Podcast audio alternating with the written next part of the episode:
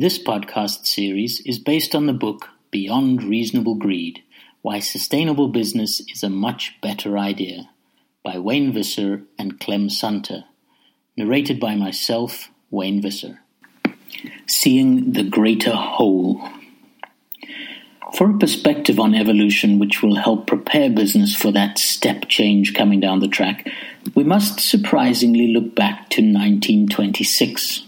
It was then that South Africa's former Prime Minister, Jan Smuts, published his book Holism and Evolution.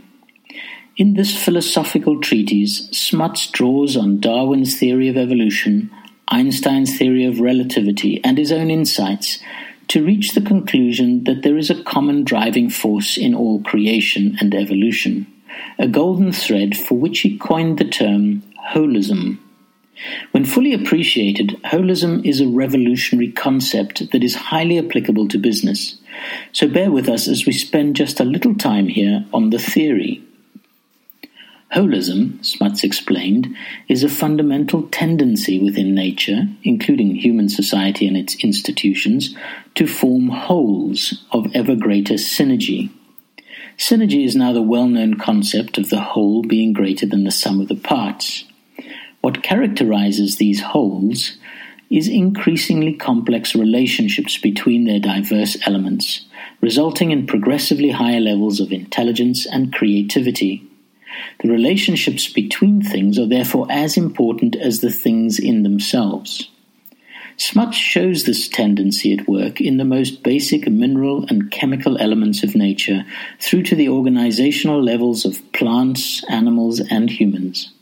Interestingly, the real creativity in nature occurs when fields overlap, where the outer edges of different wholes mingle. Subsequently, holism has formed a sound theoretical foundation for extensive work on the nature of organization and organizational change by people like James Lovelock, Peter Russell, Fritjof Capra, and Peter Senge.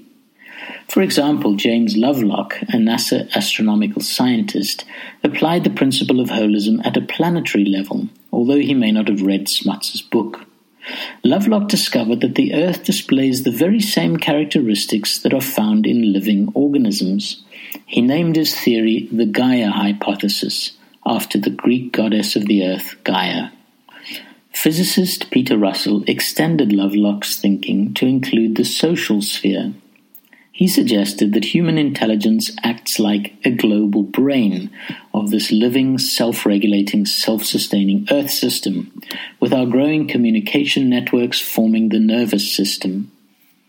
Fritjof Capra, also a physicist, synthesized these ideas of interaction and self regulation into a living systems theory, which is applicable to various human disciplines such as ecology, biology, medicine, physics, and economics. For example, it is a well known fact in quantum physics that what you see is what you get. Light is a wave when you look at it as a wave, and a particle when you look at it as a particle. In other words, interaction between the observer and the object he or she is observing will determine the outcome of the experiment. Finally, Peter Senge, business professor at Massachusetts Institute for Technology, applied living systems theory to business under the label of the learning organization in his book The Fifth Discipline. Wise businesses understand that they not only impact on the external environment, but the external environment impacts on them. Only by gaining knowledge of the interactive process between the physical universe, the markets, and other players, and your own self will you come up with anything that approaches sensible decisions.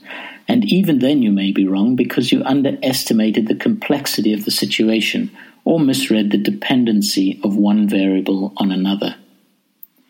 Looking at the development of human society over the past few thousand years, and especially the last 100 years, the tendency towards more complex relationships is clear. Our global village is crisscrossed by almost instantaneous communication networks, as well as increasingly rapid transportation links.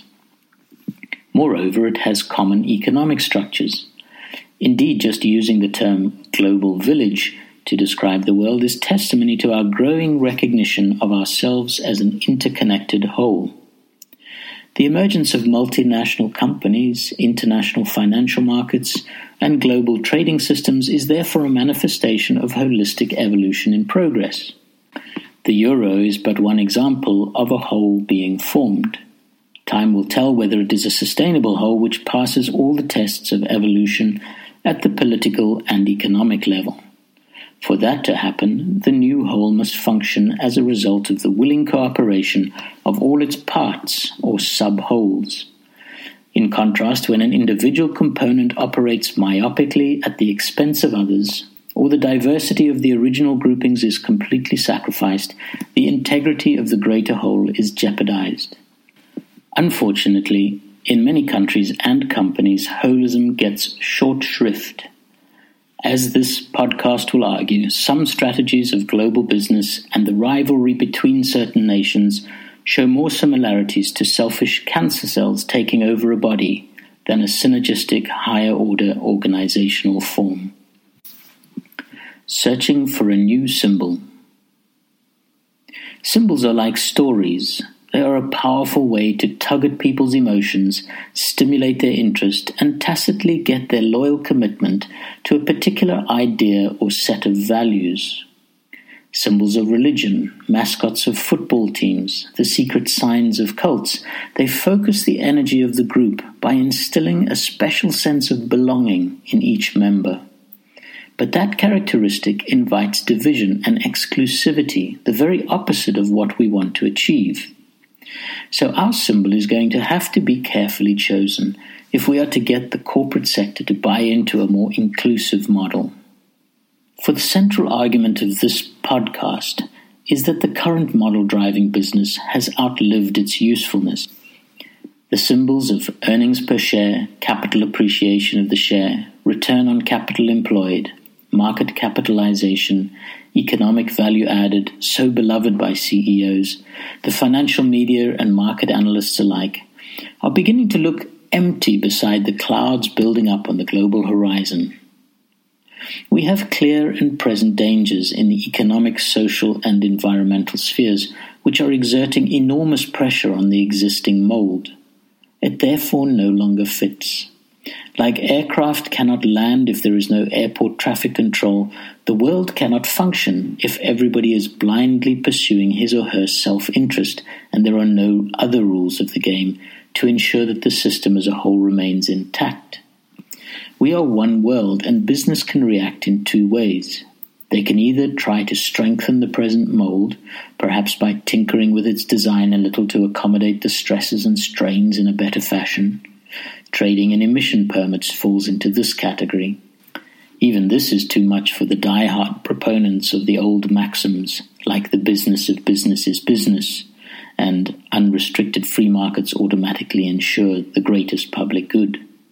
Any fractional deviation from this philosophy is pounced upon by these purists as a fatal conceit, to use the phrase of their champion Friedrich Hayek. Alternatively, business can search for a new mold, one that will make for a more comfortable fit with the new realities that are emerging. At the moment, the outlines of that fresh mold are still shrouded in mist, so it needs a new symbol around which it can take shape. The symbol indeed must be powerful enough to change the value systems of business people, especially hardened CEOs, so that they make decisions and behave in a different way but on a voluntary basis.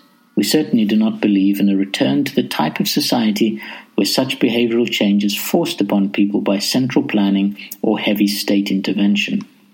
Be that as it may, we've already given you a sneak preview in the introduction of what our symbol is an animal with no predatory instincts and, despite its size, a natural empathy for all creatures, great and small. Such is the stuff of sustainability for the animal kingdom as a whole and such is the stuff for those of us who roam the plains of business. Shape shifting our beliefs.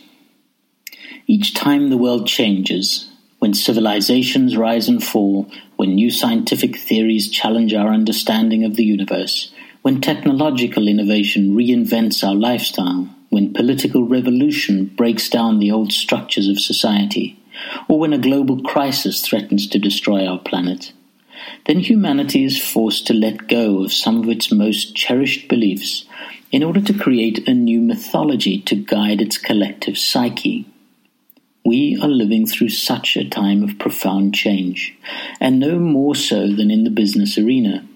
The old ways, which have dominated for the past century or more, are no longer appropriate for a post industrial, sustainability driven society. Sustainability is not only a new scientific, political, social, and legal concept, but an entirely new business philosophy based on a new mythology. It requires that business think differently about its role in society and how it goes about what it does.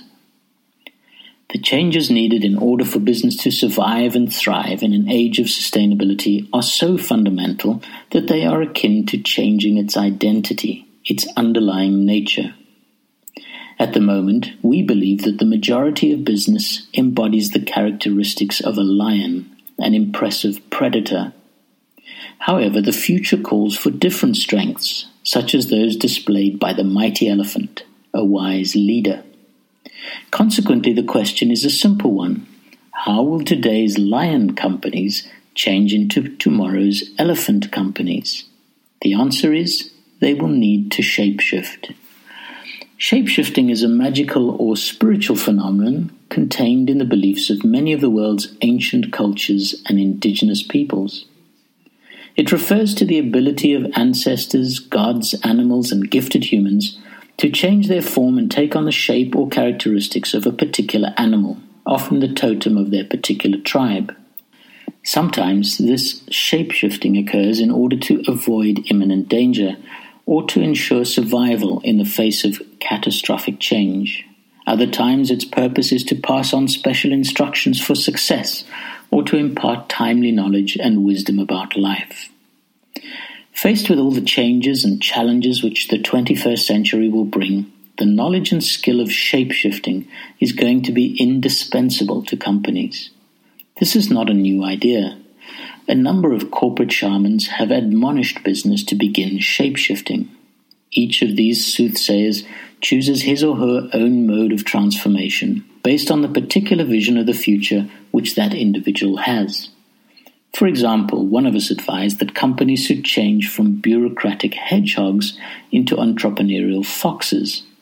The vision of the future driving this particular transformation was that of a world changing so fast that only an animal with the adaptability, resourcefulness, and radar system of a fox could survive. The image that fills the lens of this podcast's magnifying glass is the one of sustainability a world in which business is required to balance and integrate its economic, social, and environmental goals. This balancing act is not just a dry policy statement made by the directors in the annual report or some glossy brochure. It is a passionately embraced philosophy that infuses every level of management and every action that the company takes. It lives Shortly, we shall look at why corporate lions are ill suited to respond to this challenge and why elephant companies will be the new leaders. Preempting elephant prejudice. Inevitably, this podcast will challenge long held beliefs and uncover hidden prejudices. One of these, which we'd like to deal with up front, is any prejudice people might have against elephants. That may sound strange, but what we mean is this in Western culture, particularly, elephants have acquired various negative associations. If these are not recognized and laid aside, the metaphor chosen for this podcast will be undermined, unfairly, we believe. The first and most important issue is size. Elephants are commonly seen as representing bigness, but in the worst possible way. For many people, elephants conjure up words like oversized, clumsy, lumbering, slow, and dim witted. Disney's Dumbo comes to mind. Obviously, these characteristics are not on the most desired list for any business or in choosing a spouse. Nor are we suggesting, by selecting the elephant as a metaphor for sustainable business, that they should be. Certainly, we are not advocating that bigger is better.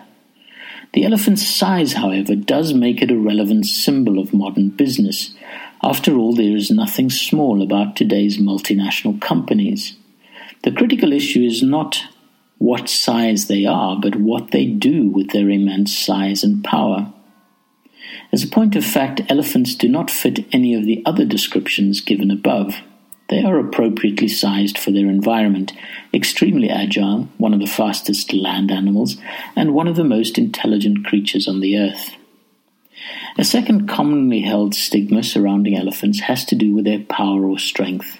It is often seen as overly destructive, aggressive, or abusive. This, again, is certainly not the image that we are trying to convey about companies of the future, precisely the opposite, in fact.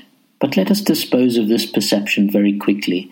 Elephants are only aggressive when they are threatened. For the most part, they are gentle giants that live in peaceful coexistence with all other animals.